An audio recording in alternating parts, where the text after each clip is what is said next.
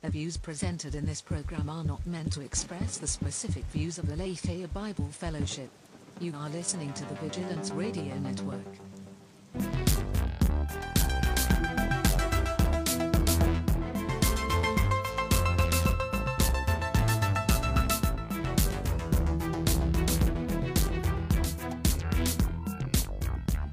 Welcome, welcome everybody. Uh, we are back with another Culture Insanity. We just wanted to hit a couple issues that are relevant, or specifically this issue, which is relevant uh, in the wake of the slappening. We we have uh, another, uh, just another issue popping up, which is just uh, in regard to the Grammys. Um, so a little bit ago, the Grammy Awards nominated, and I I don't know if they won. Did they win? No, the yeah, this indicates that uh, that there was actual winning. Okay. Right. So So just uh, uh, just the other night, um, though there wasn't any more slapping that you know happened. Uh, the uh, Marilyn Manson and Louis C.K. both won awards uh, for you know Louis C.K. Best uh, Comedy Album and Marilyn Manson for uh, well uh, for his work with Ye. on- right for on Donda, the- for Donda. yeah, or Donda. I don't know. It's his would- it's his I'd mom's name or his grandma's name. Yes, I don't I don't know the correct pronunciation. I'll admit. anyway so uh that's so why is this why is this significant why is it why are we highlighting this in particular well so the reason why we're talking about these two in particular is because specifically of what they've been accused of. Um, this goes this goes back to the um, just the idea that in our culture in particular we we seem to highlight um, uh, you know the pro we seem to highlight the problem with other people but then when it doesn't suit us then we can switch our narrative out and here we see a a, a really uh, progressive industry again the music industry um, I guess Louis C.K. isn't really music but No. but you know the audio entertainment. right the audio industry um, giving awards to people that uh, you know that has that that are having some major issues so um, let's just go ahead and take a look at what we're talking about so people have a better frame of reference um, let's see so usa today put out an article about cancel culture specifically Let's see. Marilyn Manson and Louis C.K. have both been accused of sexual violence and misconduct. Both won Grammys Sunday night, prompting outcry on social media. Many sexual assault survivors claimed it showed how, even in a post Me Too era, the public and its institutions continue to minimize sexual violence and reward those accused, or in this case, or in the case of CK, who have admitted such violence. Others use the wins as an example of how counsel, cancel culture, among the most polarizing current cultural debates, rarely generates lasting consequences. Uh, let's see. Louis C.K. won a Grammy for Best Comedy Album, and the Grammy for Best Rap Song went to Ye's Jail, which featured Marilyn Manson. There is no such thing as cancel culture when men abuse women. If oh, this is a quote. This is a quote. Um, if Weinstein wasn't in jail, he'd probably already be producing movies again. Wrote Alejandra Caraballo, a clinical instructor at Harvard's Law School Cyber Law Clinic. Um, yeah. So, what do we think about this uh, specifically as Christians in regard to what we're seeing? This, you know, are are we seeing a reverse of the trend, uh, the cancel culture trend? What do you think? I, I think it's actually just uh, peeling back the layers and showing that uh, this, uh, uh, you know, cancel culture doesn't actually produce any type of, of lasting result. Uh, it's when you seek to, to find equity by banning people from speaking or by uh, trying to uh, initialize some power over them in and of your yourself, you're going to find that there are people that are more powerful than you, and that uh, doesn't bring about about any type of lasting change uh, at all. I mean, you have in Louis C.K. at least someone who's come forward and admitted, yes, I did that. Um, and then the question is, you know, has he actually asked for, you know, forgiveness for those actions? He's recognized that those actions were wrong. He's admitted that those were wrong. Um, but now, you know, he's even back to using them in his comedy routines and talking about the fact that he did that as fodder for that. So, is mm-hmm. there any real, you know, re, you know, what we would call repentance from that? And then in the case of uh, Marilyn Manson, you have, uh, you know, uh, more than a dozen allegations, denial uh, all throughout. Uh, you've got uh, at least four different lawsuits from different women um, alleging abuse. So, you know, it, is he fine as long as he just continues to throw his power and money behind things? Um, is, is, he, you know, going to come out the, the other end and not have to answer these allegations other than just denying them? Uh, what is the culture really trying to get from what did Me Too actually mean other than calling people out? Right. Um, this is the difficulty when you try to set a standard yourself. It's impossible for you to impose your standard because everyone else is going to have a different standard. And I think uh, when you come across people who have money and you know um, uh, influence, you'll find that uh, you can't ac- actually cancel them in that regard. Yeah, they will always win out. Yeah, let's check this out. Uh, this is uh, let's see what we got here.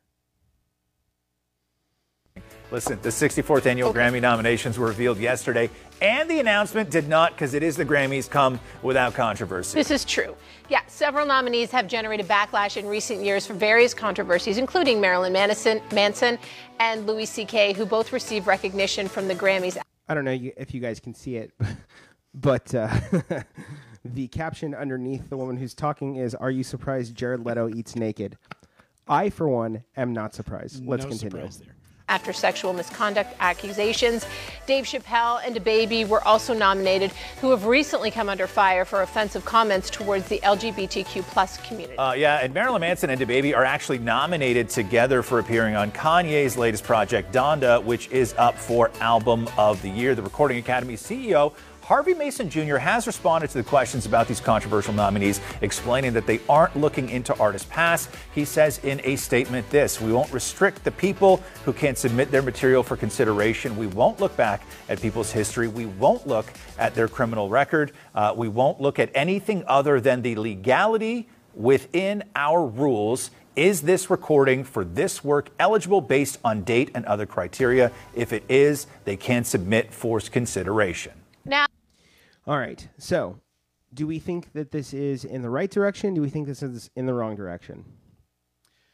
I think it's uh, it's uh, I think it's in the right direction for this reason. I think it's showing a highlight on the the standards that are applied and how it is that they're completely ineffective. Um, believe it or not, it made me think of uh, Chris Brown and uh, yeah, yeah, Rihanna. Rihanna. It made me think of, of that and, and the whole, oh, well, you know, we can't buy any Chris Brown albums and we can't listen to his music. How, how's his career going? Not too bad, actually. I don't know. I don't. He's, I, he's I never listened to his music to begin with, but right. I know he, that he's considered he's, fondly. He's, he, he's still considered fondly, and you know, people make jokes about you know the the incident in the in the vehicle and uh, you know that type of thing. So I think the the problem is yes, there's a problem in America, and the problem is that we objectify these people, we allow them to influence uh, power and money. There's no real accountability, and even when we try to apply some type of accountability, because there's no standard that's actually set in stone, there's no foundational truth that's applied. It's completely ineffective. All right, let's take a look at no, this isn't what I'm looking for. Um, hmm. There's a video with uh, AC ACO. Is that what? Is that what she goes by? Uh, Cortez. Do you know what I'm talking about? A- AOC. AOC. There it is. AOC. Hey, on that note, let's play. let's play some quick trivia with with Pastor James. Okay. Oh, what city is Eight Mile set in? Come on. Oh, that's Detroit. Detroit. Ding, ding, ding, ding. You got it. Good. Okay. you got one. One um, for three. let's see. Okay, so here is a video. Is it a continue?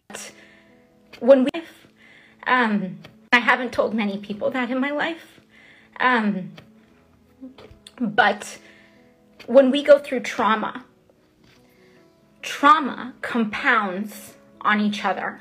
One of the, the commonalities about people who experience some form of trauma is that it continues to go through one's mind like a broken record. It becomes like embers that are always there simmering That's pretty good. until Yeah. something is thrown on it that excites it, and then you're All right, back what's your- oh, reliving oh, that continue what experience once Okay. again. You gotta pause it. What you're hearing there is a video that kind of deals with um, AOC. It deals with Evan Rachel Wood specifically because she, uh, She publicly called out. Marilyn Manson, Marilyn right? Manson they and were stated- fiancés yeah. and yeah, um, and stated that the allegation was that he raped her in front of a bunch of people um, for one of his videos.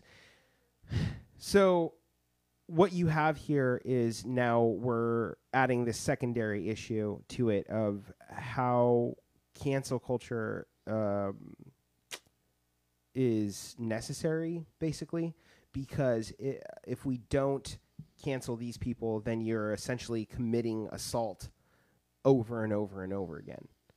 What Well, do you yeah. think about that?